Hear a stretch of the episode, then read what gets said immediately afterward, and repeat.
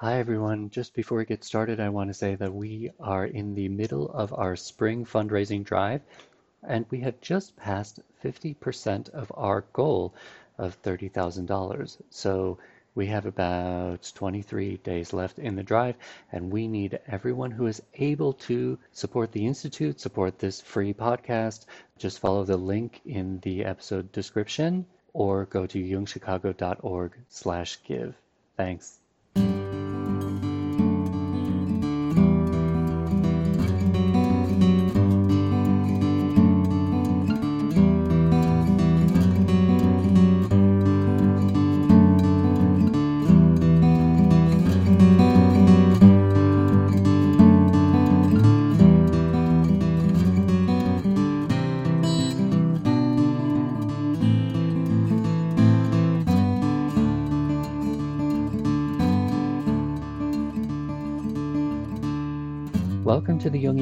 Podcast from the C.G. Jung Institute of Chicago.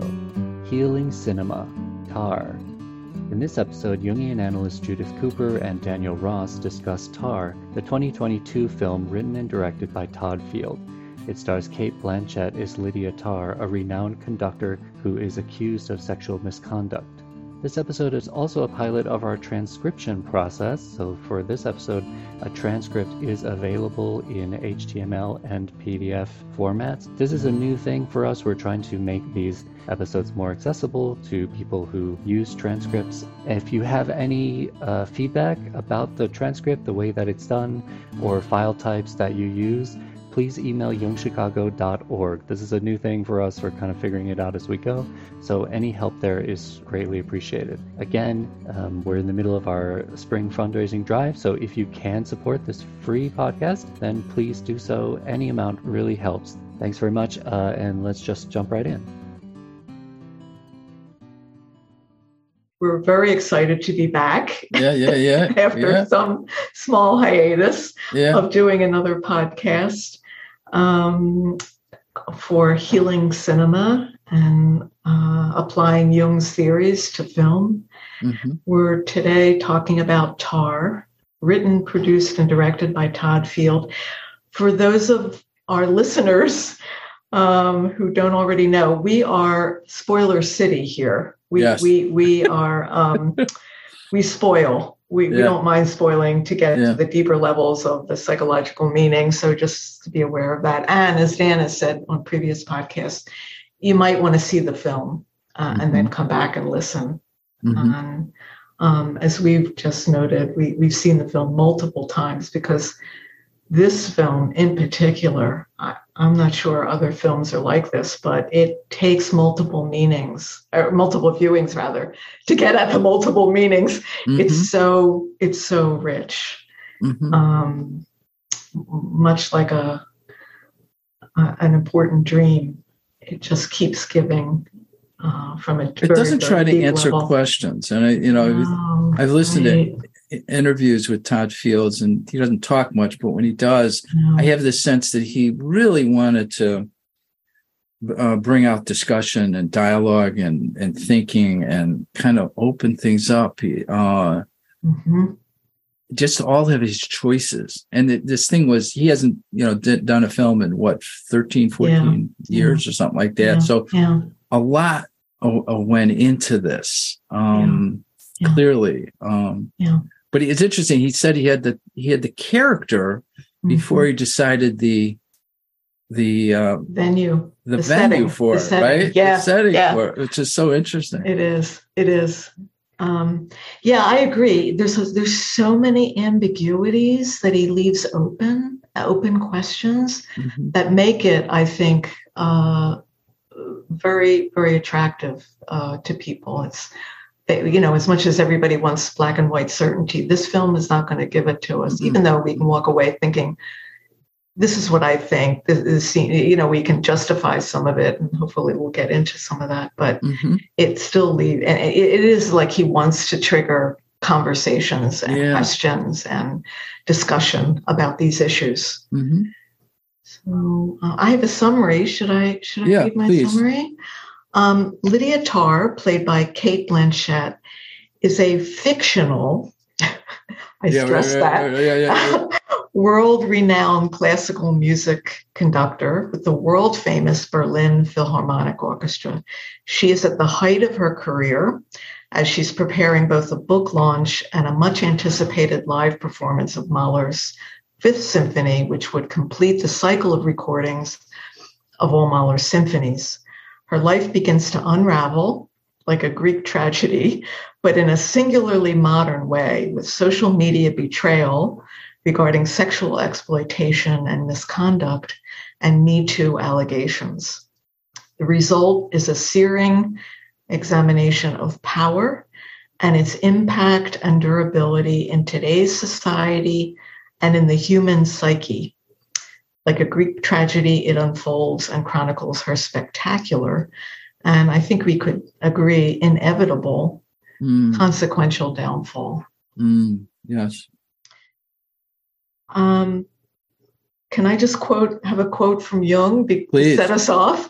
Please. Um, I was thinking of it this way that the film embodies Jung's counterposing of love and power. Mm.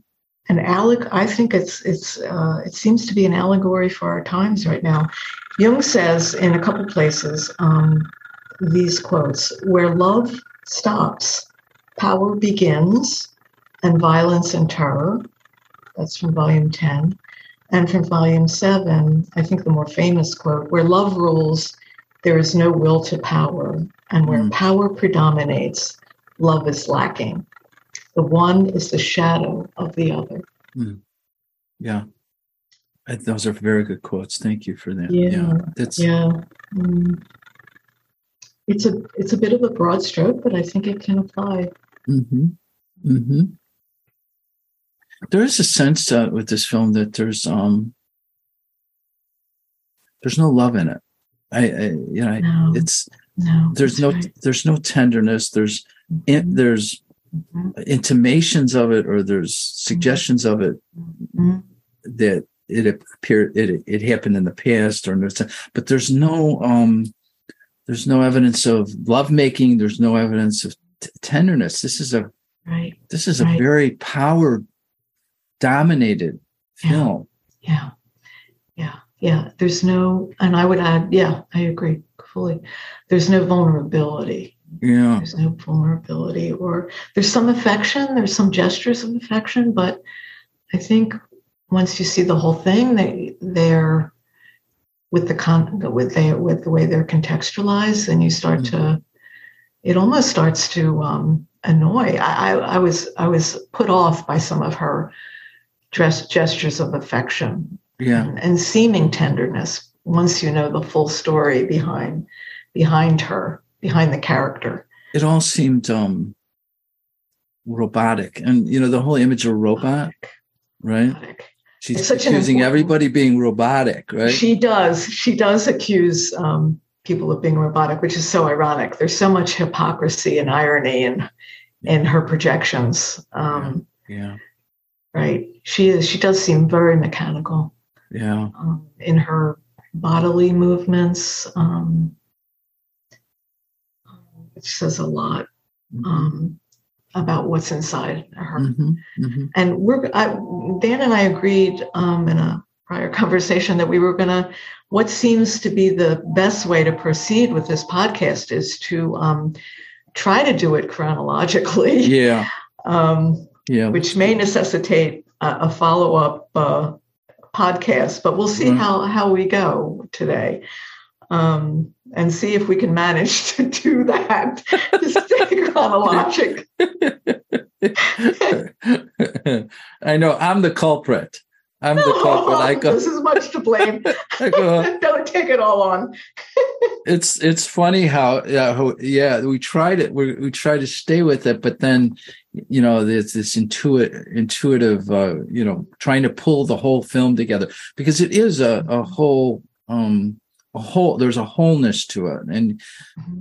and the more i see it uh the the more i ha- i can hold it the whole thing mm-hmm. right mm-hmm. and so all these pieces start to, to relate to each other yeah yeah yeah they start to click in and then it makes more sense mm-hmm. absolutely i think the the fact that i wanted to emphasize that she was a fictional character is is uh because that was a whole meme apparently online that people began questioning whether she was real. Mm-hmm. Because so many of the name dropping in the film, all and I, I googled like crazy because I, there was some of these composers, especially the more um, or conductors, some of the more recent modern ones I've not heard of, and um, and so every name that they mention is is a real conductor, a real, a real yeah. composer, a real person, uh, down to the interviewer. One of the beginning scenes, Adam Gopnik, he's a New Yorker writer, to even to um, this agency. Here I go, getting out of chronology.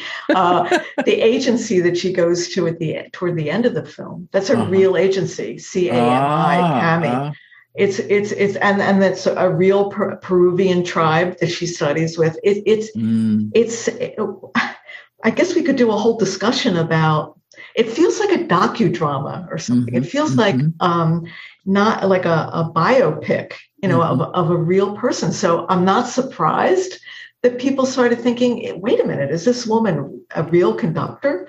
Yeah. Because she's it feels the director surrounds her with with reality, with real persons, which makes it all, I think, more grounded in the dynamics of mm-hmm. the power yes. that she's using. It just makes it, it just hits you in the face of how grounded and, and real that is.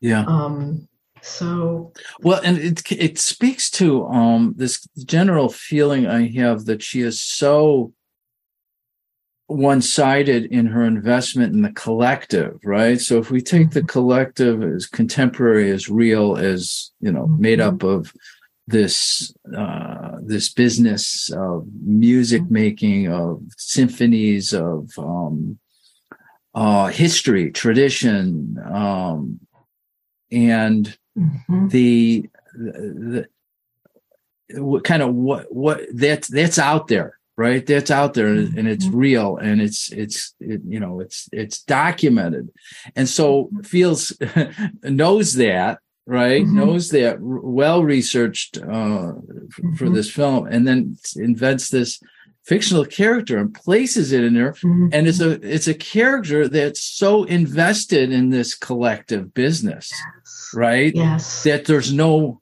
personhood to her. There's no individuality to her. She's all of this, this world, this that Fields constructs, right? That's a great point because I hope we get into talking about that more. Just the cult. Mm-hmm. It's almost like a cult. Certainly, the culture of celebrity and fame and artistry. Um. I mean, that the shadow side of that. Yeah, yeah, yeah, yeah. Um, and, and how Field seems to want to um, expose both sides of that. How the artist gets caught, like Tár, and in the investment. It's a, it's a yeah, a good word. Invest total investment in that yeah. of her image yeah. and her association with this world, yeah. and maybe even how the audience partakes of elevating that whole culture. Uh-huh. Um, so yeah, I, I hopefully we'll we'll get into that more because it's an important point. Mm-hmm. Um, you want to talk about the opening sequence? Yeah, the the opening sequence is of a close up of a text message exchange that we don't know. It's anonymous when it when it opens. So, but it but it it, it's so fascinating. I think that we learn. I think that it's a foreshadowing, just the role of social yeah. media, how if that's going to foreshadow in Tár's downfall. But um, given that we're not about we're all about spoilers, um, I think that later we can guess that it's between um, uh, Tár's assistant Francesca and this young woman mentee that Tár was associated with, whose name who whose name is Krista, who ends up committing suicide. Mm-hmm. So there's this um, email, uh, social social media exchange where they they're so focused on, you know, when did she get up this morning? Yeah, um, they're just so personalizing everything. They're they're obsessive, right? Ob- obsessive, yeah, yeah. And so I think that sets the stage for this blurring of boundaries mm-hmm. in their relationships, mm-hmm. in that there's a personal component to the professional mm-hmm. uh, relationship. Even even them bringing up conscious her conscience, which will that that's going to be a major thing, and then you still love her. That that um, yeah yeah yeah yeah. So we don't or, know, go ahead there's just some ambiguity about the nature mm-hmm. of the relationship uh, did mm-hmm. she have an affair with Francesca mm-hmm. mm-hmm. and, and, and then uh krista uh, right. before that perhaps or was there right. something going on between the three of them um you know just that statement what time did you get up this morning i mm-hmm. wasn't with her our girl is an early riser haunted our girl our girl yeah, like yeah and mm-hmm. I wasn't with her. What, I mean, what she didn't sleep with her, and is that mm-hmm. you know, there, mm. there's all these intimations of mm-hmm. something very intimate, but there's nothing in the film that mm. can convince, uh, uh, tell us uh, definitively, definitively that there were right. these sexual relationships going on. You know what I mean? Right, right, right. Yeah, I I would, you know, I think that there's enough hints in the aggregate yeah. to make an. I I am going. I have of the mind that there was. Yeah, yeah, yeah, yeah. Um, but yeah, you're right. It is so ambiguous. Um, the fact that they even use the word haunted, yeah. I, I think Todd Field, the director, drops these hints in beautifully because haunt being haunted is such a theme of the film. She Lydia Tár is haunted. Haunted. And I and we're going to get to I think in the various uh, ways that she, various yeah. ways. Yeah. Mm-hmm. Yeah. And you know, on first viewing, you don't you don't know what the, that's about. You know, you don't right. even take it in, like right. what what's being said, or it's just right. so uh, quick and confusing. Mm-hmm. Uh, but that's okay. Uh, and then uh, the credits, a lot of the production credits are at the beginning of the film, which yeah. Field has said in an interview that he wants to, um, he's interested in the lines of power and what enables it and what benefits, who ben- what benefits do they get from the people in power. But it's almost like he's acknowledging that this is a group effort. Yeah. He wrote the script, he produced yeah. it, directed it. However, there's a whole boatload of people that have contributed. And so it's, it's almost like um, he's warding off the myth of the lone artist he's by yeah. putting yeah putting the credits all at the beginning instead of yeah. the at the end.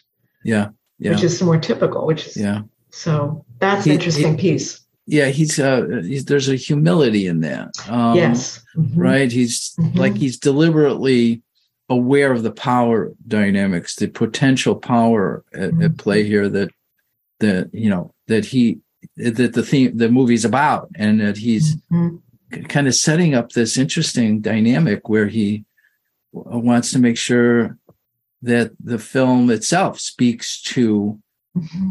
what how how to relate to power in a way that you don't we don't identify with it right mm-hmm which is the pitfalls mm-hmm. of mm-hmm. producers and you know the Me Too movement and how powers is um, identified with and then abused and uh, creating a you know the trauma that we've all been hearing about and experiencing. Well, yeah.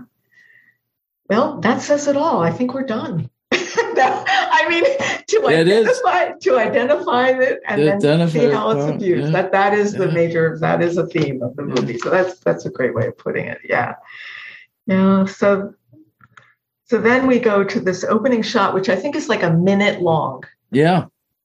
We see Tár backstage waiting to go on what we'll know is this interview at the New Yorker Festival with the New Yorker writer uh, Adam Gopnik. And she is seen they're like psycho, psychomotor tics. Yeah. I, I mean, a, a, whole slew of them. Yeah. Her, her wrinkling her eyes, her sniff, sniffing, her jerky movements, her twitches. It's almost like she has Tourette's, you know? Yeah. Yeah. yeah, um, And they're so bizarre. They're really bizarre. They're bizarre. Yeah. And um, and then uh, Francesca approaches her, and she she has this hand wave, like like Francesca's the slave. I, mm-hmm. uh, you know, like, mm-hmm. and not, not, a word is spoken between them. No, thank you. No, nothing. Just yes. give me what I'm demanding from you. Yes. Um, uh, so Francesca approaches and sprays her hands and gives her a pill, but the anxiety is palpable. Is palpable, you know, uh, and and I want to throw out here this this is the first um uh, here it's a it's a suggestion we don't know what the pill is but later on we find mm-hmm. out it's um mm-hmm. that throughout this film the medication uh metoprolol mm-hmm. is not only being used by her wife Sharon and and there's something going on between her taking her pills with her but all, how often she's taking this and it's a mm-hmm. beta blocker mm-hmm. and so it's mm-hmm. for anxiety Mm-hmm. But it's mm-hmm. an interesting choice of a pill to use for film if it's just an anxiety. You know what I mean? Hmm. Uh, I was thinking about what, what what is this beta blocker about because hmm. he's he's inserted it in the film mm-hmm. and it's it's become now part of it's not just a one time thing it's throughout no. right and it's it's just interesting and when you talk about the ticks which i, I think mm-hmm. are more um an indication of her anxiety, mm-hmm. right? And perhaps an indication of her anxious relationship to the world, mm-hmm. right? Oh, oh, for sure. Which is in contrast to this this polished persona that she presents with Adam uh, right. Gopnik in this right. interview, right? It's like absolutely wow, opposite. what a contrast, yeah. right? Right, right, right. And I, you know it, the, these ticks are they're almost like she's warding off some superstitious yeah, fears yeah, yeah. They, they they they they is she some kind of um yeah there's a perfectionism there or is she battling imposter syndrome is that what the anxiety is about but yeah in complete contrast to her persona so already we're thinking as jungians right persona versus shadow what is in her shadow yeah. that she can't uh, she can't let out in any way. She can't right. show. She's got to control it. She's got to contain it by medications, by these movements But um, so tightly wound mm-hmm. up. yes, yes, that's a good way of describing her. She's in control and she can't let down her guard. And and during this interview, um, mm-hmm. I, I think I told you my experience was I was very uncomfortable and I was uncomfortable because she was so controlled. And Adam Gopnik, quite you know, quite a mm-hmm. foil for her because he was quite natural, and he's not an actor. he it was like, boy, he's acting better than she is. But no, no, he's just being himself, and she's acting right because she was uh-huh. so controlled. I was uncomfortable. I don't know if you experienced that. No, not the first time. The first time I was wowed. You you you use the word sub- you use the word seductive when we yeah, talk yeah, about yeah. this. I was seduced. I was thinking, oh my gosh, she is friggin' amazing. Yeah, she's yeah. rolling, she's she's spouting all these concepts, she's using Hebrew words and let mentioning Bernstein and and, and I was just wowed. Yeah. So I didn't get it yeah, yeah, yeah. I, I may have been wowed too, and I, it's been a long time ago that I first saw this, and then I forgot the fact that I was wowed. But I, I hear what you're saying. There's a seduction in that, right? Oh, definitely, definitely. She was so, you know, on first viewing, completely self-possessed. Yeah. Without even thinking how contained and controlled, over controlled she is. Yeah. In fact, I, on rewatching it again, Gopnik starts off and says, I couldn't help, the first thing he says is, I couldn't help but think, see you flinch. Yeah, yeah, yeah, yeah. Is it because I left something out of your resume? Yeah. or you, is it so varied? So then that, that sets her off on the whole um, intellectual thing. But yeah. that was an interesting comment. It was. It was. It's almost like he's acknowledging her her over control. Yeah. And he saw, uh, you know, a flicker of a tic yeah, yeah. And he wanted to bring it into the conversation. Yeah, yeah, yeah, yeah, But did you see, you know, and when you told me the last time we talked about it, you said, yeah, when he he he kind of breaks the um oh the the, the illusion there for a, The second illusion. The illusion. and then. I watched her face, and she was like momentarily uh, Yeah. out of sorts, yeah, right? Like, like, uh oh, yeah. like I'm I'm gonna be uh, exposed here, or like, exposed, right? exposed. like just for a second, it was just in her Yeah. eyes, and Right, uh, right. it was so interesting. Then she It- got composed again. That she did. She did. She bottled it all up. She was Yeah. able to do. Yeah, yeah. So this um, interview is uh, it's about 20 minutes long or so 15 minutes and Mm. it is amazing over gopnik's um, voiceover there are these series of images of Tár getting measured for uh, suit but I, watching it again, I think you had brought this scene up uh, in our earlier discussion, which I really I saw, but I missed the meaning of. I think it's so important. One of the first scenes that we see as he's giving all of her achievements and resume is uh, she's throwing LP covers on the Mhm. floor hmm and um, of you know, we find out later she's going to be photographed for this set of records that are going to be um, uh, uh, produced of her recordings, and she's throwing them on the floor. She's barefooted, and she puts her bare foot on one of the covers, Yeah, yeah. And suddenly there appears another barefoot hmm out of the like upper left hmm Right, right. and and then I think Tár puts her foot, or seemingly Tár, because we don't know whose foot it is, Uh-huh. over that Yeah. other foot. Yeah, very intimate. Yeah. So, very intimate. And so already, you- the, a- again, another boundary crossing. hmm hmm Why would any professional relationship Right, have that kind of intimate right. uh, connection? Uh huh. So these are slipped in so Uh-huh. almost subliminally. You you, Yeah. you hardly even know what you're seeing, Right, right, right. which makes it so brilliant. But it Uh, kind of creates this um wonder, a sense of well, what's Yeah. going on and who are Yeah. these people? And I'm still I'm still not sure who who they are because We're not I, sure. I had I had wondered is this uh something that's happening at the same time she's in the interview or is this uh which is impossible yeah. but or is it a Yeah. flashback and then Yeah. who is that Yeah. her with Francesca or is that her with Yeah. Krista you know what I mean is it yeah, yeah, yeah.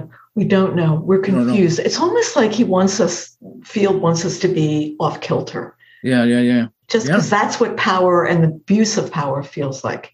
Yeah.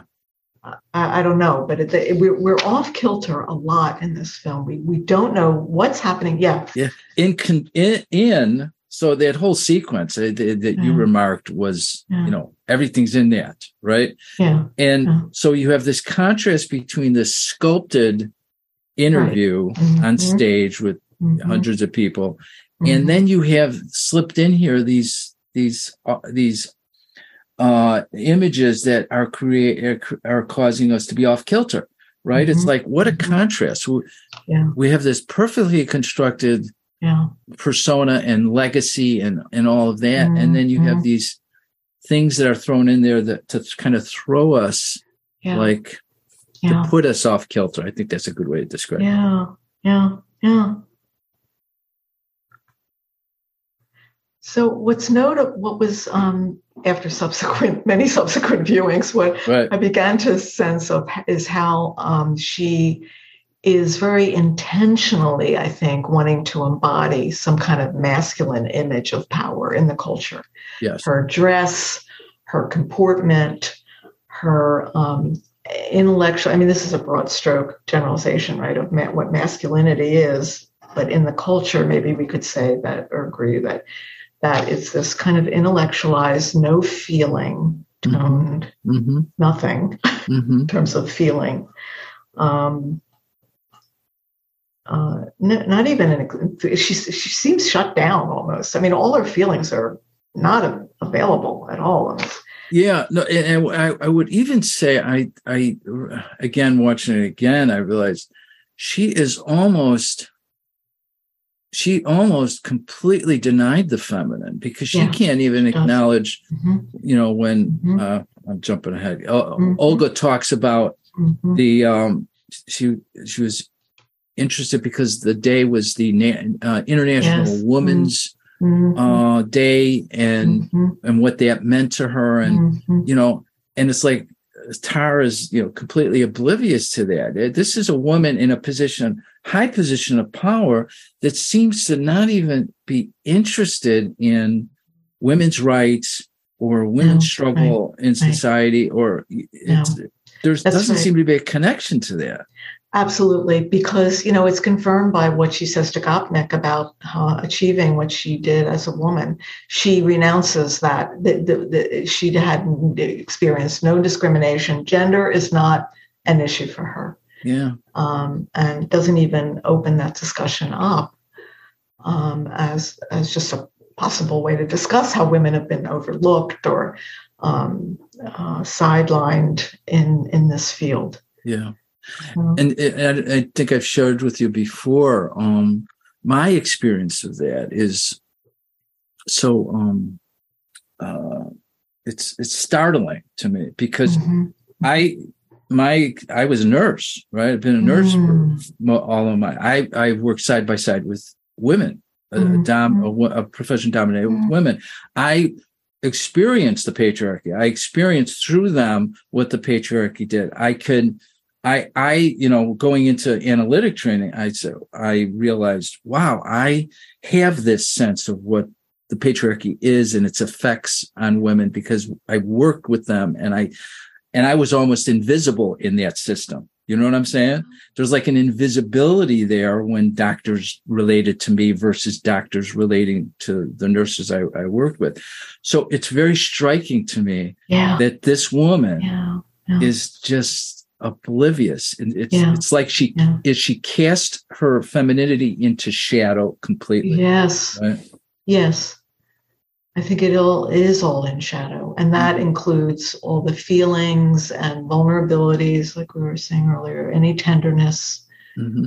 um, emotion yeah they're all in the shadow in fact it's almost like she has a phobic reaction to them yes um, and I mean that's what that's what being in the shadow means, I guess. that yeah. we're afraid of it. We become afraid of it. We revile it, and so we become afraid of it. It's got so much power then. Yeah, yeah, yeah. Because we are repressing it and rejecting it. Yeah. Um, and I think that comes out in the Julia uh, te- the experience. Oh yeah. Oh yeah. Because she can't. I think this whole that whole scene is very important, and mm-hmm, mm-hmm. and and so what happens is, did I did I skip something? I didn't want to go to there until we were ready. Well, well, Dan, there's so much to talk about in the Gopnik interview. Well, just a few more points, maybe, and then we'll go. Okay, yeah, go ahead. Go ahead. So important. Um, well, this they, you know, he brings up the whole idea of the metronome. Yeah, and that's right. Um, that's an important piece because then she gets to say, that she is in that is about time and interpreting time. Yeah. yeah. And she makes this very godlike pronunciation that she can stop time. Yes. And uh, it's almost laughable of her. I mean, I, I feel. But she's so serious about it. She, is. she says it. She is. She is. We can we can talk later, hopefully, about whether we have sympathy for her or not. But uh, it, it, it's it, it, it, it, it's she is she thinks she can control time. And of course as a conductor i guess she can in a way. She set she is setting the pace yeah. which comes out later in this interview of, of how she's going to do the mahler's fifth different than bernstein. Right. right right. And for what reasons. But still um but I ended up thinking pretty quickly, at least on my like maybe third or fourth viewing of the film, that she's like this human metronome because yeah. she is so controlled. Yeah, yeah. yeah. So um, there's there. Uh, so maybe I'll bring this in, this point in now because this is a late to this film uh, um, interpretation that that uh, just kind of blew me away. I was reading yet another article, you know, review. Uh-huh. Um, actually, the writer, the British writer Zadie Smith, um, mm. she she reviewed the film and she made this point that completely um, blindsided me. I had I just hadn't put this together, and I think maybe you haven't. Uh, you in our subsequent uh, uh, previous discussions have brought this in. Tár is having a midlife crisis. Yeah, yeah, yeah. Okay, yeah, yeah. It's a midlife crisis. So of course she's going to be attracted to the whole idea of time and yeah. stopping time.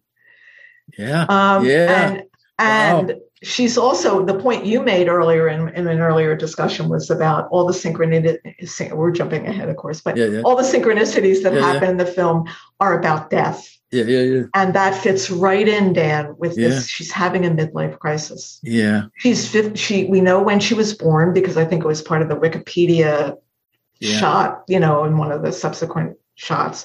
So we know she's like in her fifties or turning fifty. Yeah. So she needs to stop time because that's what yeah. she's faced with. And I think that her attraction to yet another um, young woman is about her, it's not just about, well, it is about the youth, maybe of these younger women that yes. she's attracted to, but also um, maybe, well, I'm getting ahead of myself too, but maybe okay. an enviousness of their yeah. talent because yeah. she's getting old and she's um, she's got a um, she sees them as threats to her yeah. career. Yeah, no, I think that's I, I, think that's great. This idea that what we're witnessing is a midlife crisis, um, and that all these synchronicities. Uh, the last time I viewed it, because you you, you referenced that first scene with, with all her ticks. Yeah, it occurred to me the all these synchronicities are like ticks, only the ticks aren't in her. Now the ticks are out there, right? Yeah. And, yeah. trying to trying yeah. to get in to her. It's like the this yeah. Yeah. The whole world is switching on her. Now now all this stuff right. coming out trying to right. get her attention. Right. The sa- I I wish I could remember. I'm sorry, um, but I was listening to another podcast about this, and one of the really cool reviewers labeled those sounds as auditory thorns. Auditory thorns. Isn't that yeah, great? Exactly. Yeah. Exactly. Yeah. It's brilliant. Yeah. Yeah. So there's so much foreshadowing in this conversation she has with Gopnik that uh, I just I think we need to reference. Yeah. Because I think that they're again they act unconsciously, subliminally that that that but but but they they they they stir up something in the viewer mm-hmm. and the listener. You know, she references um, the first violinist that you know led to having there be a conductor separate from the first violinist. Mm-hmm. Uh, that ended. The first violinist as conductor ended when he, in the 1800s or something, she said, this is music history, when he stabbed himself in the foot and died. Yeah and the yeah, audience yeah. laughs. And yeah, you know, I think it's a foreshadowing of Tár shooting herself in the foot with her flaws. That's great. And then um, at some point uh, with Bernstein, they reference how Gopnik says to her, "Was was Bernstein over egging?" Mm. And that you know means an overdoing or exaggeration, right. which I think is what she does. Yeah. And then um, oh, this whole issue with how she conducts is so important. It, Gopnik asks her what's the what what one defining thing she got she learned from Leonard Bernstein. And she goes into this long, rather long explanation about using Hebrew words. And she contrasts what uh, she starts off saying, well, Bernstein gave her this, I, the Hebrew word is kavanah, kavanah, mm-hmm. um, which is Hebrew for attention or meaning or intent. Mm. Yeah. And then she references um, another Hebrew word um, uh, later in the talk, which is which is going to be how Leonard Bernstein conducts the piece, Mahler's Fifth, that she's looking to conduct. She um, brings in the whole concept of teshuva, mm. which um, is a uh, it's an important word for the um, atonement, the Day of Atonement for Jews, mm. Yom Kippur, that means a reaching back in time, transforming the past. Mm. And she likens these concepts to, well, she likens this concept teshuva of how Bernstein conducted the fifth, and she's going to do it differently. Yeah.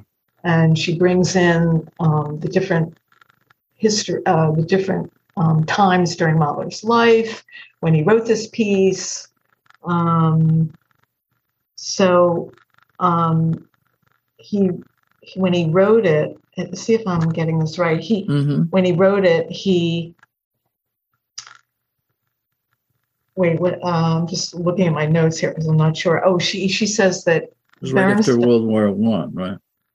Yeah, and he, but he was in love with his wife. Yes, Alma, who betrayed yeah. him.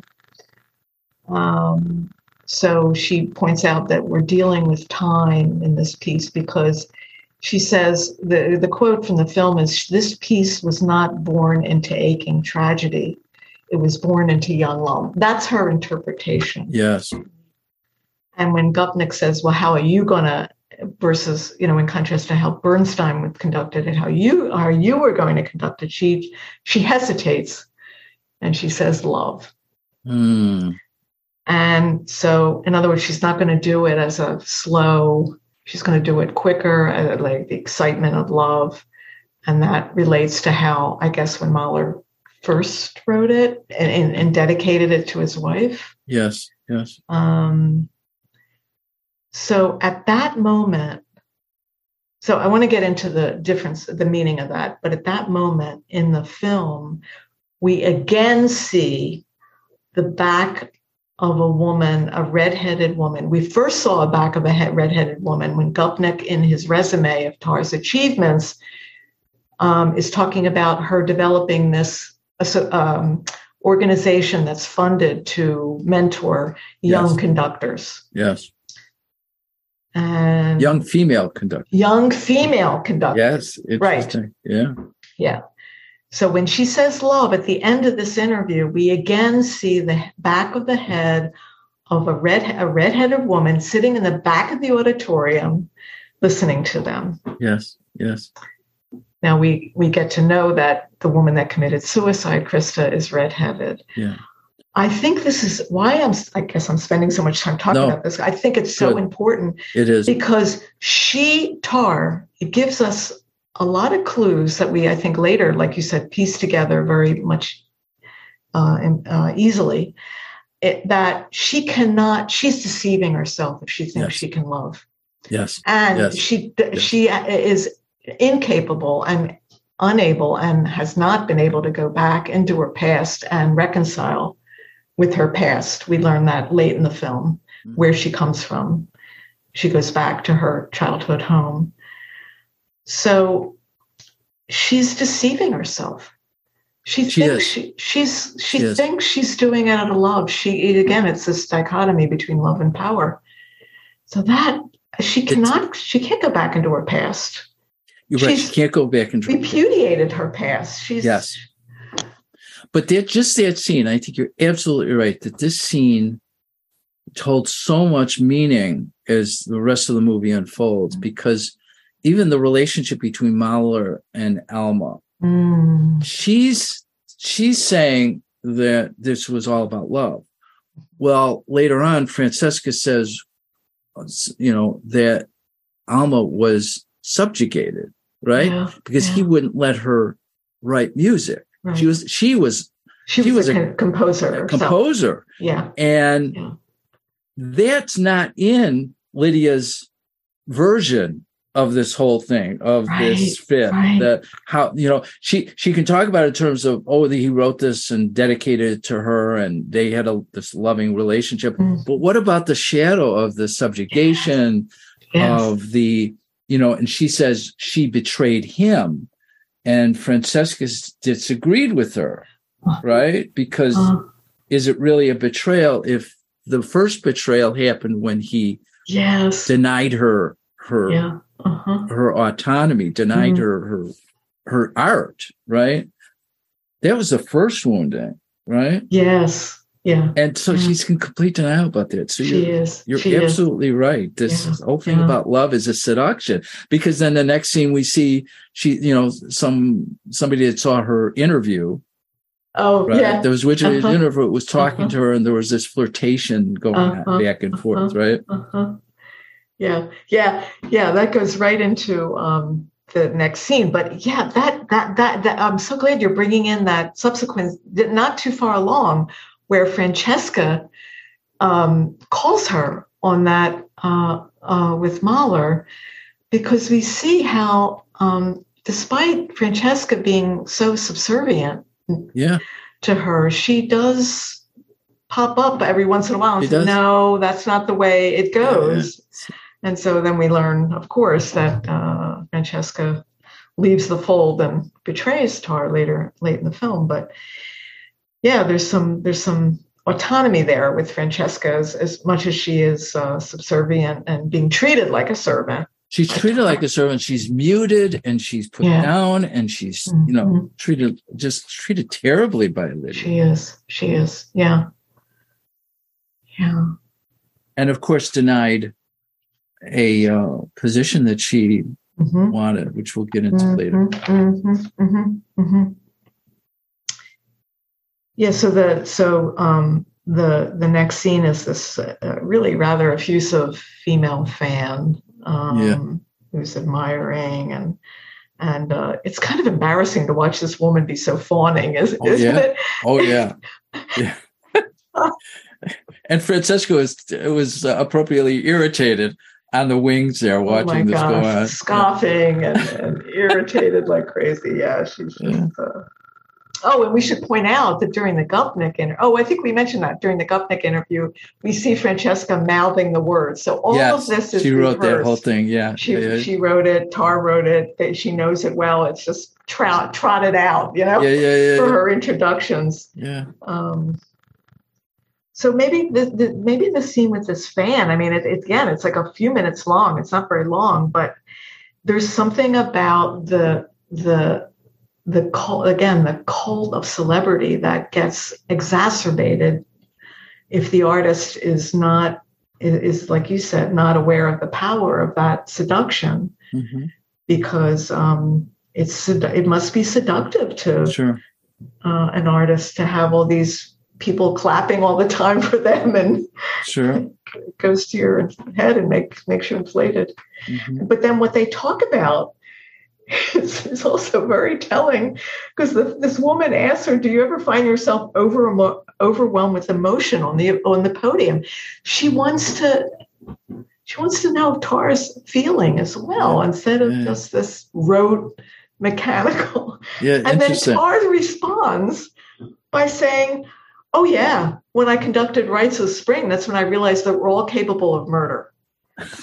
Which, which with yeah, the yeah. with the pistol shot yeah, or something. Yeah, yeah, And I thought another foreshadowing. Yeah, yeah, yeah, yeah. Because there's right. all these scenes, just a few, not all, you know, a couple scenes throughout the film where you see Tár boxing. She's like yes. full of rage. Yes. Full of rage. Yes. Um. So that's a good that's a good association there that uh yeah that, that another foreshadowing. There's all these little foreshadowings that going yeah, on. yeah.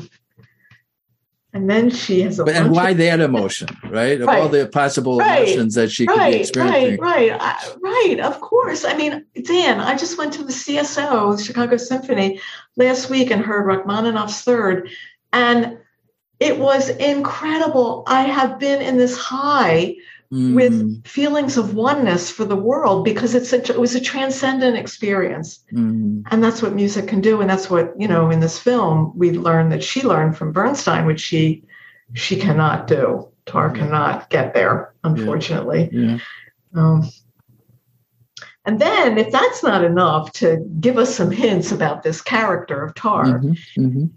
Be- even before the Juilliard masterclass, there's a scene, a luncheon meeting with her colleague where she yes. with whom she started this foundation, Elliot, yeah. yeah. another conductor, and they have this discussion that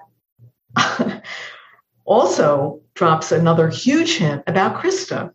Mm. Because Tár says something about let's open up the the fellowship to just not women. Uh, let's open it up to men. And we've had no, she says to Elliot, we've had no trouble placing any of the students. And Elliot, in response, says, Well, yeah, but except one. And that's mm. Krista. Mm. And right, and they don't even say her name. Tár right away says she had issues. And then Elliot comes back and says, Oh, yeah, it comes up in every, what he said, Citibank meeting with her father. Mm. So um, we don't know what that means exactly, but um, that was another foreshadowing of how it's going to unfold with Krista. Um, and then uh, during the course of that meeting, she calls Elliot, you know, you don't want to be a robot. Yes. Yeah, yeah, yeah, yeah, yeah. and then there's this whole just again two second interaction where Tár says to her, says to him, "There's a man at the next table. I thought at first he was looking at me, but he's really looking at you. Do you want me to leave and have you know have you set up some rendezvous or something?" And he yeah. says, "No, no, no, no, please don't." But she's so disdain- disdainful of Elliot. She's yeah. so putting him down, condescending. She's she's so caught up again with her image. People are looking at her. She's got that look at me complex that yeah. indicates an inflated persona. Just yeah, yeah. inflated. Yeah, it's an interesting relationship. You know, when I think about the all the women in this film, and then all the men. There's no, mm. there are no men that are um, strong and, and they're they're all uh, as um uh, as obsessed and hierarchical and there's no strong man in this film there's a strong masculine do you know what i mean it's i think you're right they're also intimidated by her yeah, yeah she's yeah, intimidating yeah. and probably maybe toward men most of all mm-hmm. like that whole scene with sebastian where you know she's gonna she tells him you know you're out. Right. And he accuses her but it's it's it's it, he, that goes nowhere because she yeah. comes back and attacks him. Yeah. And she's got the power. She's got the power. Yeah. So everybody's afraid of her. Yeah. But you're right nobody can stand up to her. No. Because she wields her power so abusively. Mm-hmm. The only woman the only woman that really stood up to her was uh, um, sharon I mean, yeah. eventually, yeah. right? But there, yeah. there, again, there was this sense of a subjugated relationship where she was in, denying what was going on, or you know, kind of for, uh, forgiving what was going on until she couldn't do that anymore. Right, um, right, right. She put up with it. Yeah, the feeling is she put up with it, or or just late in the game became yeah. more aware of it. Like she, there's a scene later with Olga where she catches the tenderness between them, and she's a yes. my fantasy is she's in her head going, "Oh, here here we go again. Here we go again." Yeah, yeah. She she um, yeah she really catches those those yeah. glances. Right. But going right. back to something you said before, um, the subjugation is is is not is is it also mm-hmm. includes a um oh just a the, the what she did with Krista was completely mm-hmm. stalled her mm-hmm. her career. Uh, just tore down her career, like she couldn't advance. And you something said something interesting earlier that her mm-hmm. relationship to the young feminine um, was I- included not only this seduction or this attraction, but also this need to shut it down. Yeah. Like yeah. if I could shut down her from growing, right? It's right. it's I can stop time, right? I'm right. I, right. you know, I can't right. you know, unconsciously because I can't stop myself from growing, right? I'm and then so I'm going to project it out there. I'm going to keep these women from growing. Yeah. Right? Francesca yeah. is kept from growing. Krista yeah. was kept from yeah. growing. Absolutely, Dan. I think that's a really important point. And I only came to that very recently because of this whole idea of the midlife crisis. Yeah. Yeah. That she's so threatened by by anyone with, that is younger and with talent it threatens her core sense of self. Wow. Don't you think? I mean oh, that, yeah. Yeah no i should say yeah I, am thinking uh aphrodite with psyche this uh you know this threatening you know the queen uh the you know mirror mirror on the wall yeah. right? Yeah, this yeah. Yeah. the threat so, of the young feminine yeah. So she's got to use all of her power for not good, for mm-hmm. evil, mm-hmm. right? And all those emails that she sends to every major conductor around the world, letting them know, probably unsolicited, right? right? I mean, I, I got that. If you, she's just sending out these cold, e- you know, she knows these people because she's conductor of the top orchestra, one of the top orchestras in the world, Berlin Philharmonic, but Riccardo Muti in Chicago and all these other major orchestra conductors and saying, "Oh, by the way, if you if you if this woman comes across your path, she's trouble. She's dangerous. Yeah. She it, so that is absolutely violent. Yeah. The violence of that. That's that's the yeah. Yeah, it's um and it's so complete. Yeah. It's so complete. Final. It's final. final. She's got the t- she's got the word. She has power. She can do it, so she does it. Right. No thought of what that might mean. Yeah. And she does it. So we can see that kind of in retrospect with the emails and you know mm-hmm. the, mm-hmm. how this all happened but we can see it in present time with francesca how she shuts her down right, right. ultimately you know keeping her from a position that she was in line for right, right. that she was being that she was apprenticing for right right and then denied to her. Why? no good reason. Not you, you would think, you know, yeah, she starts this program to to get young women involved uh, to to help them grow mm-hmm. and and and help them in this hierarchical system, right? Right, right. And then and then she shuts these women down. Um yeah, it's so paradoxical. It is. It is. Well, not when you look at the shadow stuff, I guess, right? right? Right, right, right. Not right. not when there's not when you incorporate that Neumann's new ethic right. of incorporating the shadow. Yeah. Then it makes perfect sense. Unfortunately, you know, it, I'm not condoning it at all. It's uh, right. you know, it's it, it it makes sense given her Tár's inability to mentor that these women in a way that is not, you know, that wouldn't be threatening to her. Yeah, yeah, yeah. Um, it is paradoxical because she started this whole organization, like you said. To, That's right. Yeah. To, to uh, advance them in ways to help them advance. Yeah. And, like she had this passion at some point. This, yeah. Yeah. Where you know right. she could see the you know the right. need for women to to to have this um, yeah. have these opportunities and but then lost it like she yeah over identified with the power and got and uh-huh. lost, got lost somewhere. Yeah. Yeah, and there, there again, the, the, the what we're saying about the um, renunciation of the feminine, it was yeah. there, yeah. And but she's she's at some point she can't acknowledge it. She started this organization in an acknowledgement of that um, difficulty moving forward as women. Yeah. Um, yeah. So the the next big scene is is uh, the, the Juilliard masterclass. Uh, and there's so much in that because so here you have a situation where she is teaching this class and she's uh, apparently using one of the students to present uh, his music or to or to conduct, and then she mm-hmm. interrupts and um and tries to teach him but he's but it comes down to this uh, dynamic of he is uh, against Bach um, because he was a you know uh, white male mm-hmm. um, mm-hmm.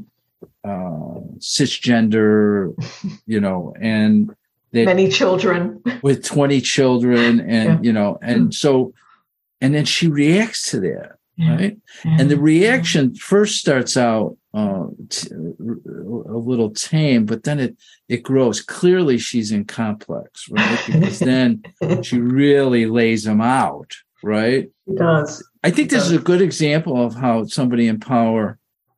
I mean, clearly she is teacher and student, so the the the power differential was was there before mm-hmm. they they came together mm-hmm. the scene, but how she uses her power very meticulously mm-hmm. and i and i would say you know complex driven mm-hmm. to mm-hmm. tear this person down yeah yeah um and it all seems to be around this idea of her uh her uh, her idea of uh, uh, uh the history, these these mm-hmm. you know these mm-hmm. great composers mm-hmm. that w- once you sit with them and you listen and you try to to you really get into their work, you discover things that you know that mm-hmm. go beyond the the, mm-hmm. the, you know the contemporary go beyond the the mm-hmm. you know the biases that we have i thought what she was right. trying to convey right. was mm-hmm. very meaningful but in his resistance to it was what sparked her really going after him right in, yeah. in that scene. Yeah yeah.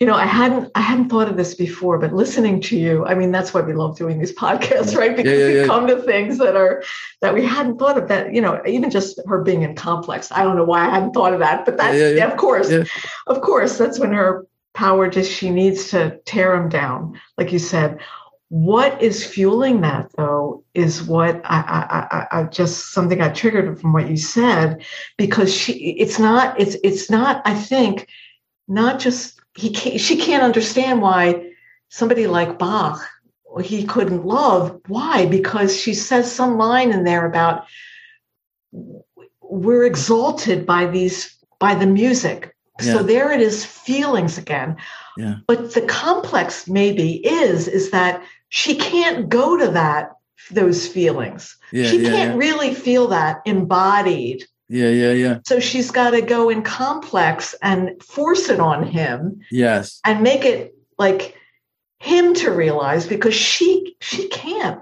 You know, I read a review that said in terms of this scene, why didn't she have the Max, the student, lie under the piano and feel the feeling? Or yeah, why yeah, didn't yeah. Tár get underneath the piano? You know, there's this famous story with Chopin where George Sand gets gets gets is, is, lays down underneath the piano to feel the feeling of the music. Yeah, yeah. So of course she doesn't do that in Tár, but that's maybe what the complex is about because he's rejecting the being exalted by the move, music. Yes. But that's just what she can't do. Yes. You know, with all her, you know, I realize, you know, all of these movements that that, that Todd Field shows her with these these um, bombastic, hyperbolic movements when she's conducting. You know, the shot of the poster from the film, one of the shots, I think, from the poster for the film is her shot from ben- below yes. with her arms outstretched. Yes. Some kind of Christ figure. Yeah, yeah, yeah, yeah, yeah. But there's this overdone, forced way that she conducts. Yeah. Because she can't get those feelings in her body. Yeah, yeah, yeah, yeah. That's so and interesting to think it, about. Do yeah. you think that's maybe some yeah. of the complex there?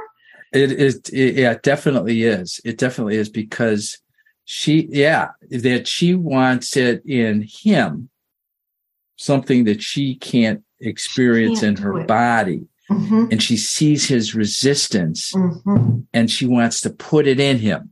Right. Yeah. That's, that's, you know, uh, when you talk about the dark eros, uh, the Sadian, that's Sadie, yes. right? I want to put it in you, right? And that's yes. penetrative, and that's what you know he was experiencing. That's why he said, "Fuck you." right, right, fucking bitch. yeah, yeah, yeah, walks yeah. out.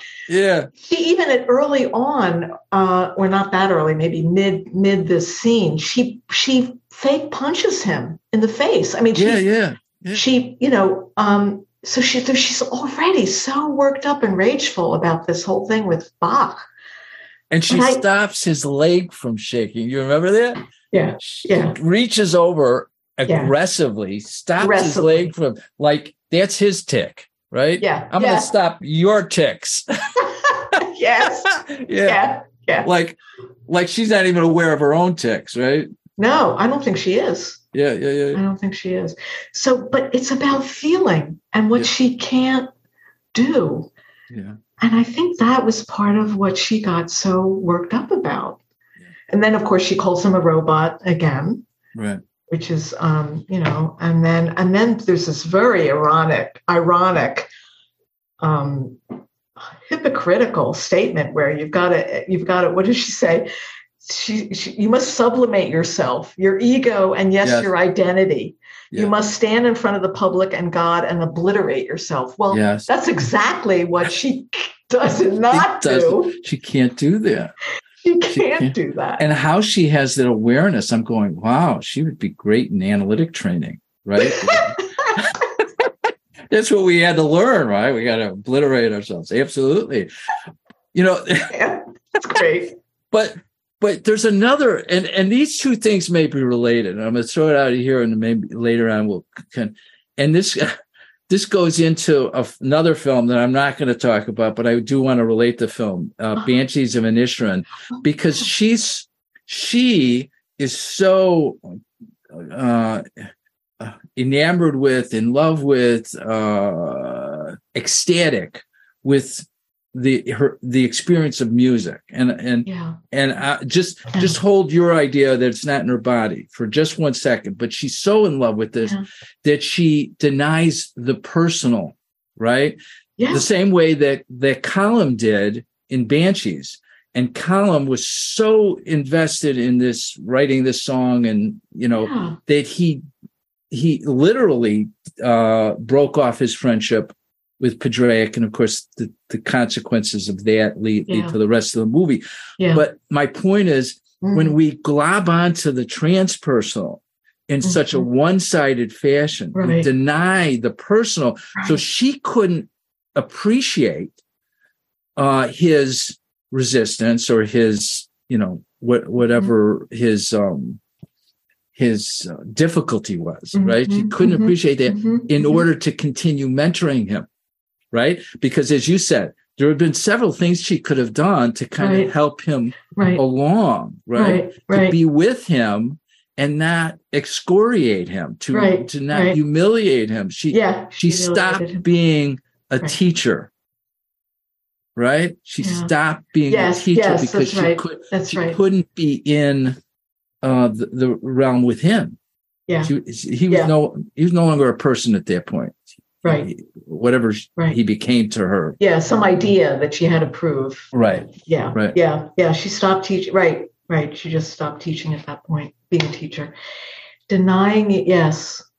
That that that that's that feels i mean that i think that is in terms of the theory absolutely right. And and we can see it in action here between we them. can see it in action yeah. she she your, your language is right on. I mean she humiliates him um and excoriates a good good word. Yeah completely.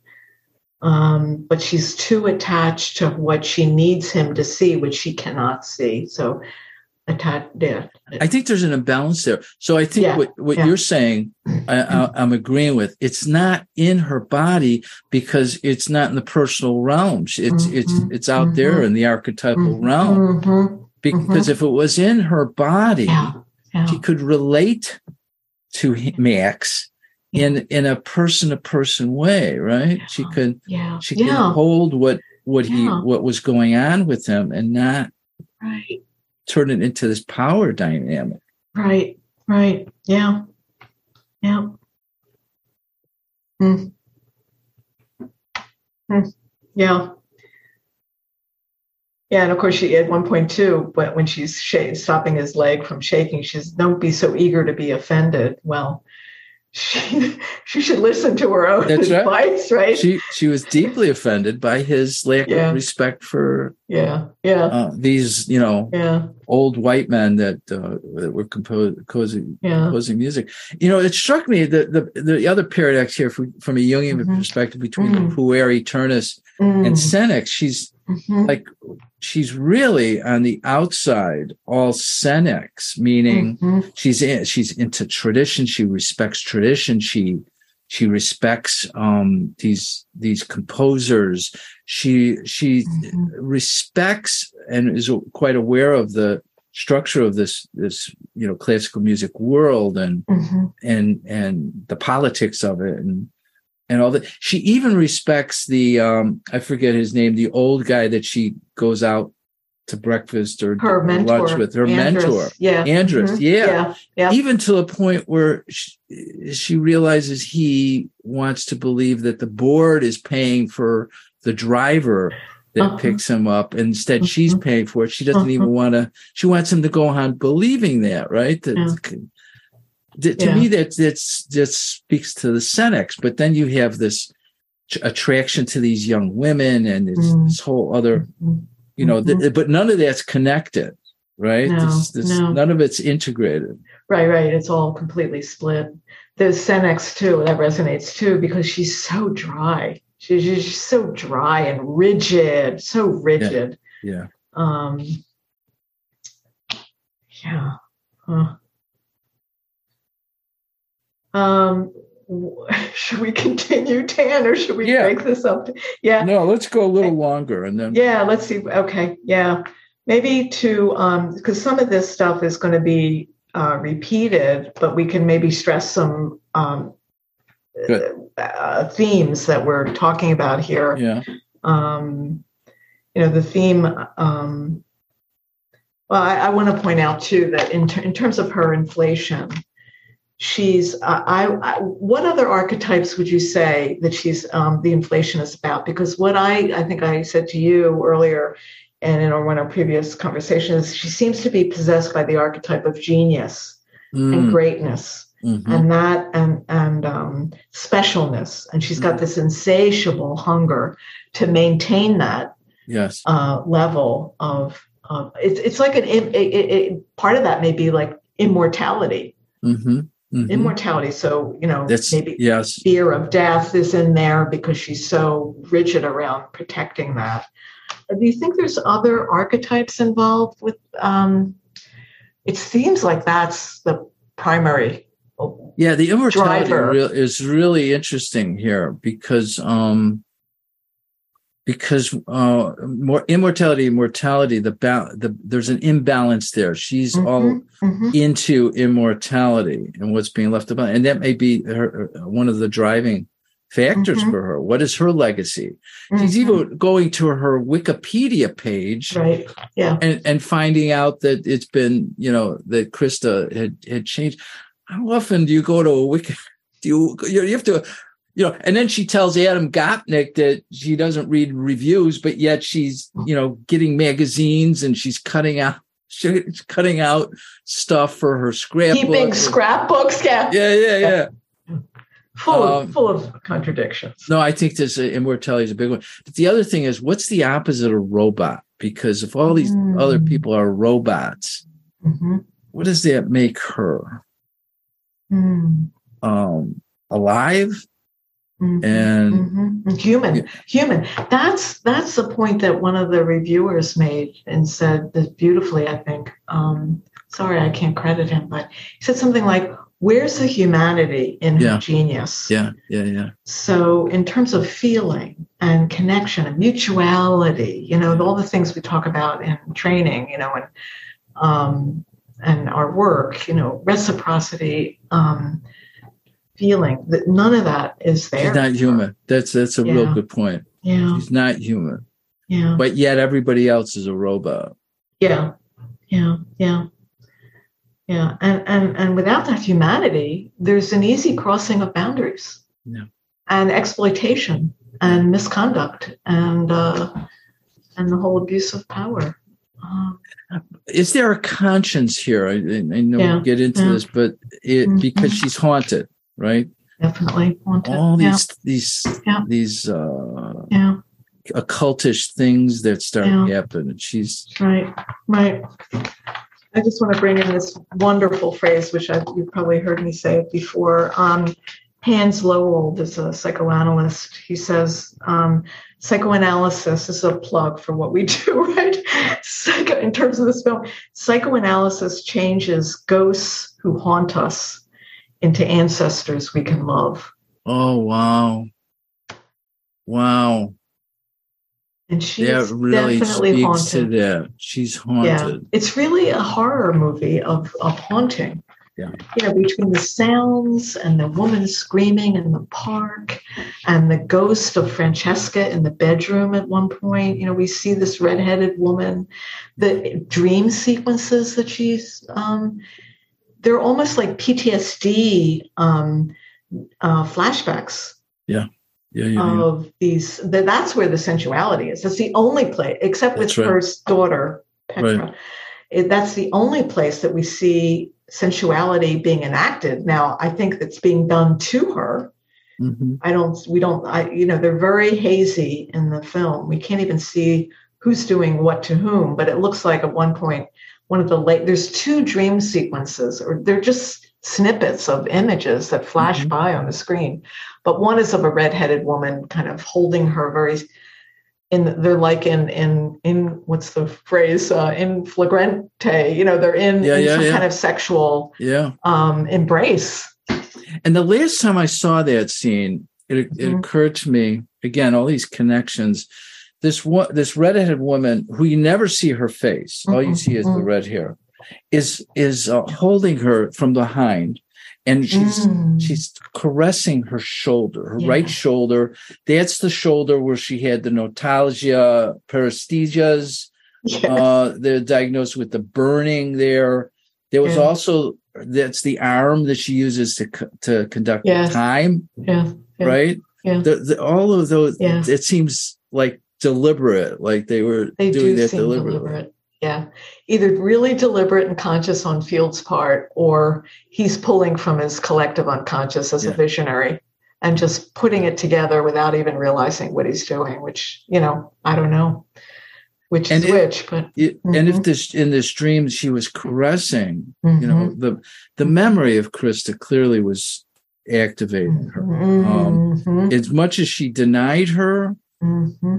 It was breaking through you know the uh, mm-hmm. the book mm-hmm. challenge mm-hmm. um mm-hmm. the you know all these the the um the uh mandala mm-hmm. um I, which mm-hmm. i i don't know if you have any uh anything about that i just noticed it seemed like a um labyrinth Right. right? I don't, right. I, I, don't know. It was, it, it came up in several places. It did. And we know that it's part of that Peruvian field work that, that, that these, this um, group okay. in the Amazon does. And that this, because there's one, well, one of the podcasts I, I saw has a, has a shot of a shaman from that area of Peru with these, with this pattern yeah, on their right. face that's right. Uh, or it's actually in the film too. That's that same scene, yeah. that same dream yeah. sequence. I think yeah. he's yes. there. Okay. Yes, yes, right. That's right. So yes, and and remember, um, Francesca at one point said when she comes in, that uh, that's a scene we need to talk about when Francesca announces that Tár that to Tár that Krista has committed suicide. The what the the the the dialogue there is very significant in terms of she says, um, first of all, she comes in and Francesca says, I need someone to hold me. Yes. And Tár says, This isn't the place.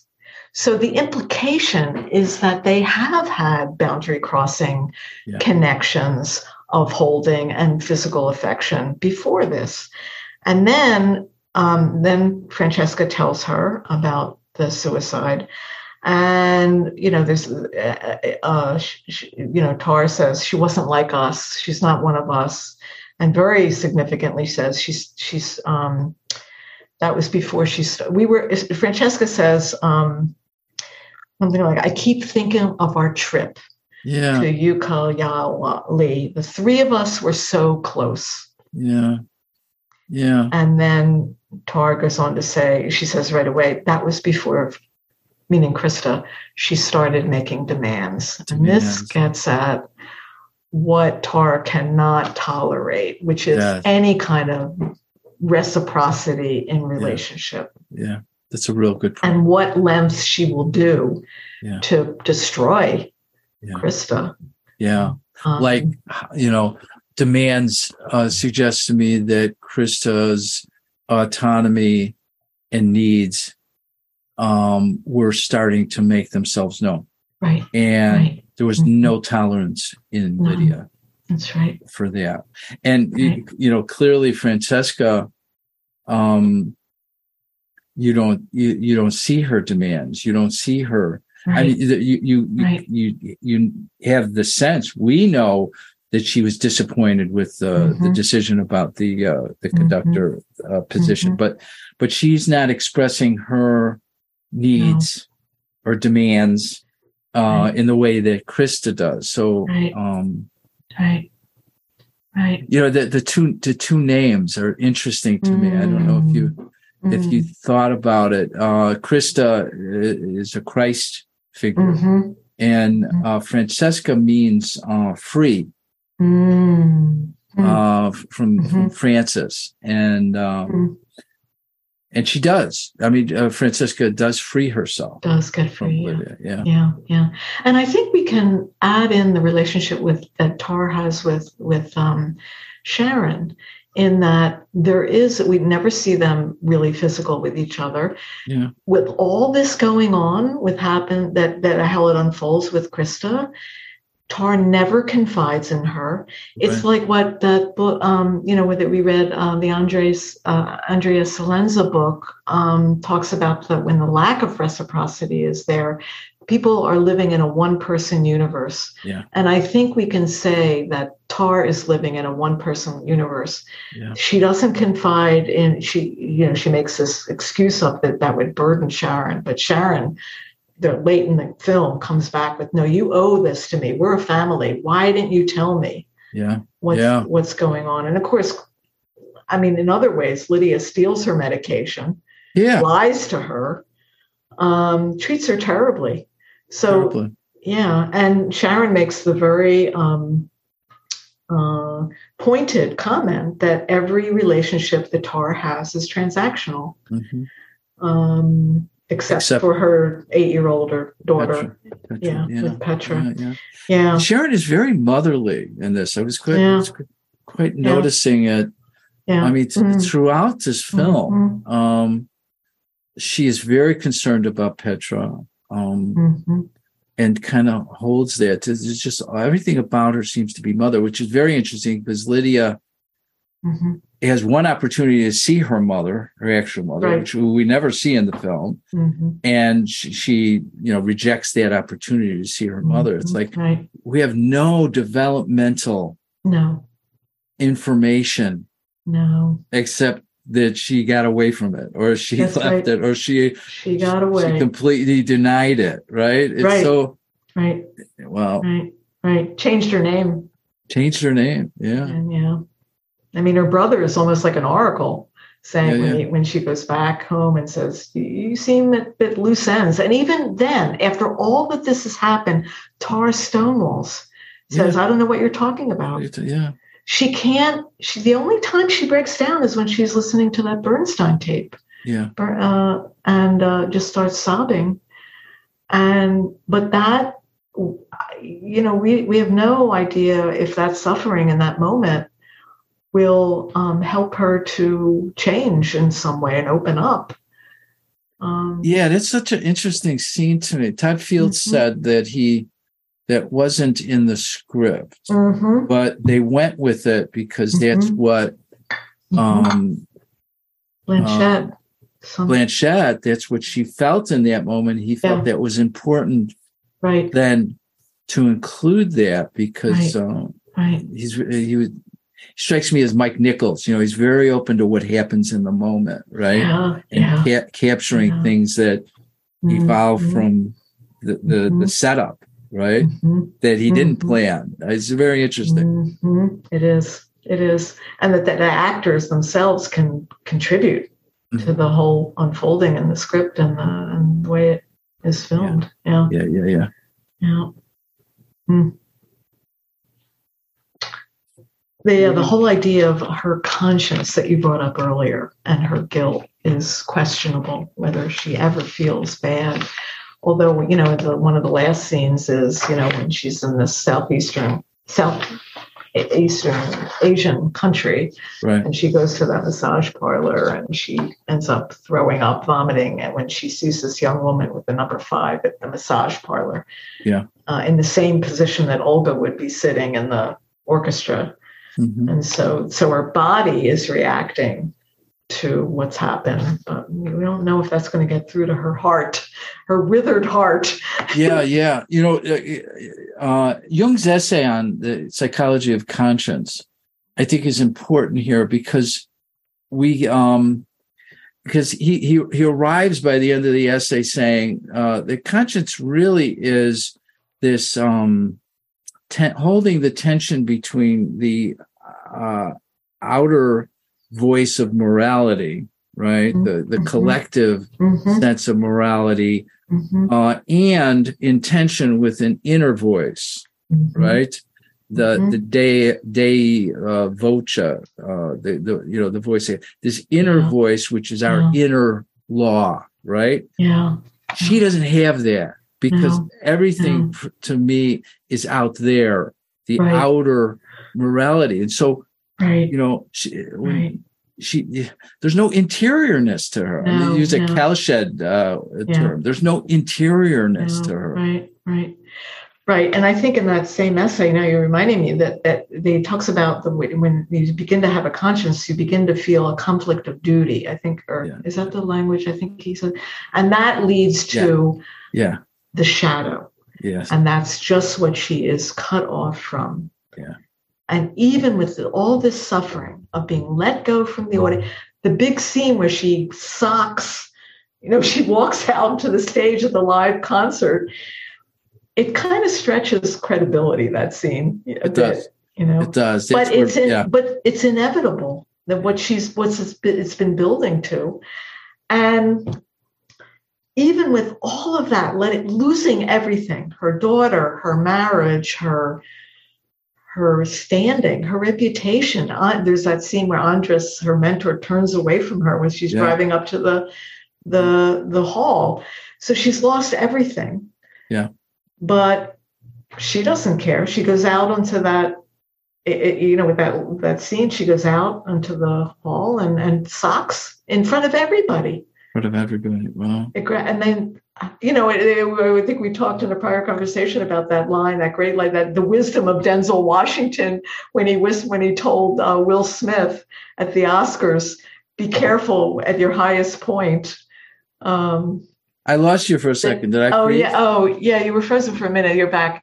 Okay. Um, it reminds me of what we talked about earlier about Denzel Washington telling Will Smith, yes. "Be careful, the devil comes at your highest point." That's right. That's right. the wisdom yeah. of Denzel. yeah, yeah, yeah. This yeah. is exactly what happens to Tár. I'm glad you made that connection because it, it would seem that because of her her investment in the collective, mm-hmm. everything is about this collective uh, image and her persona.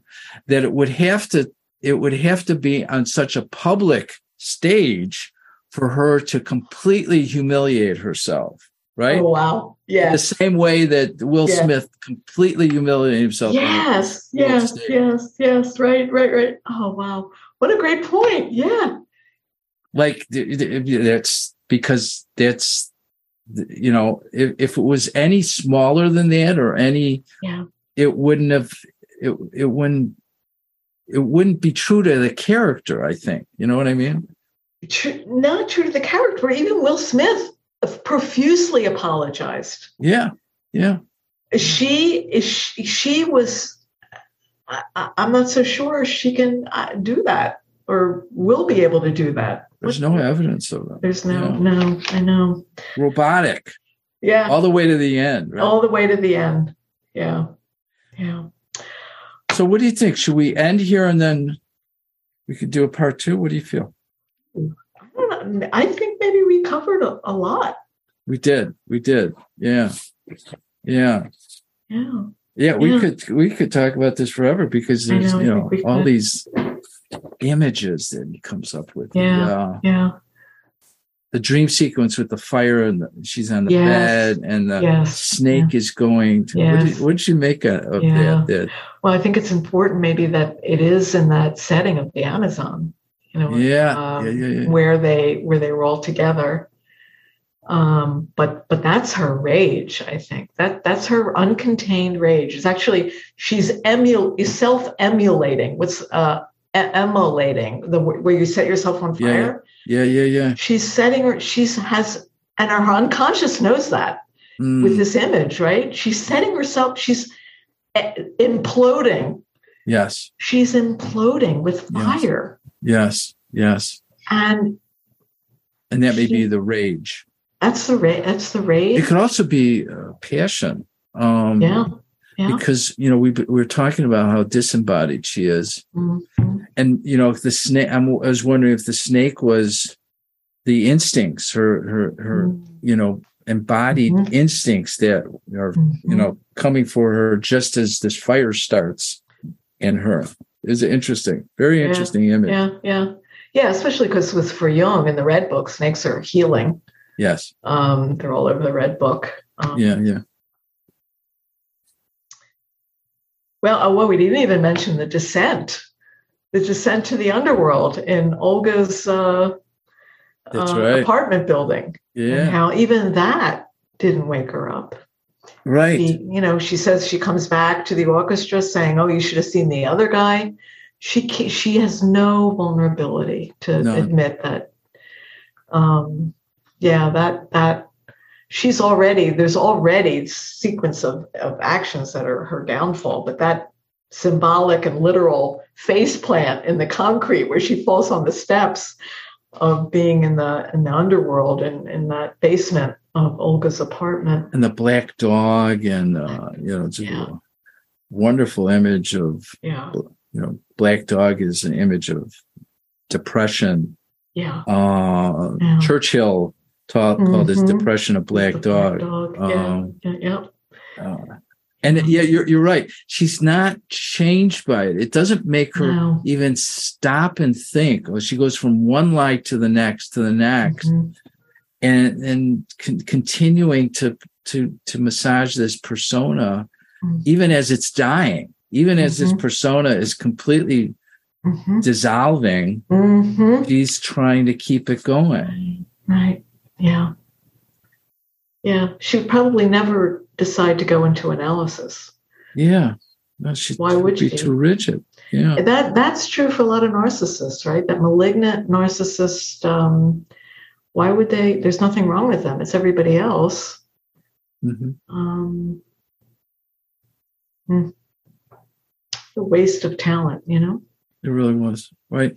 And I think we talked about it, but I wanted to get your take um, this is this is a story about a uh, a woman that if it was told about a man with mm, in, yeah. in, with the all the rest of it yeah um it yeah. wouldn't have had an impact right it would have like oh here we go another misogynistic uh you know power driven male right. you know right. we're used right. to right and i thought it was brilliant to switch it because by yeah. switching it, we can relate to the story without the the baggage yeah. of all that the gender that stuff. contemporary stuff. You see what I mean? We yeah. we can relate to it in a, mm-hmm. in a, in a more raw and meaningful way.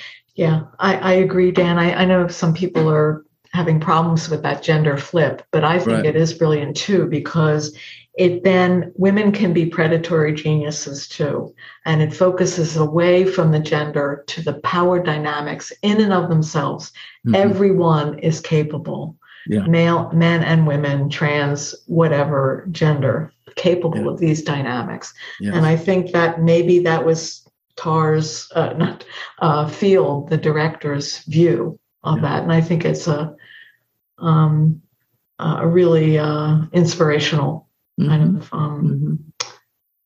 yeah kind of take on it i think we still have a lot of work to do around gender of course we do but that doesn't take away all of that um, yeah. Um, hmm. well this has been great thank you thank, thank you so much this is this is our play space and uh, you know at one point we we should talk about what you know what is this about for us because we mm. uh, because this is how when we were in supervision when i was in supervision with you that's what mm. we got excited about mm. we were mm. talking, and we were using mm. films mm-hmm. between us to kind of understand what was going on clinically mm-hmm. right mm-hmm. and that's you know and so this this is yeah this is so exciting to be able to do this. It's it a very is. sacred space that we. Yeah, I agree. I feel the same way. Yeah, yeah. Much like in clinical work, this these dynamics just come alive. We can we can see them moving. All the archetypal energies moving around, and yeah, Yeah. It's it's fun to get to name them. Yeah. Well, thank you. Yeah, thank you. Until next time. Until next time. Yep. Take care. You too. Talk to you soon. Yeah. Bye. Bye bye.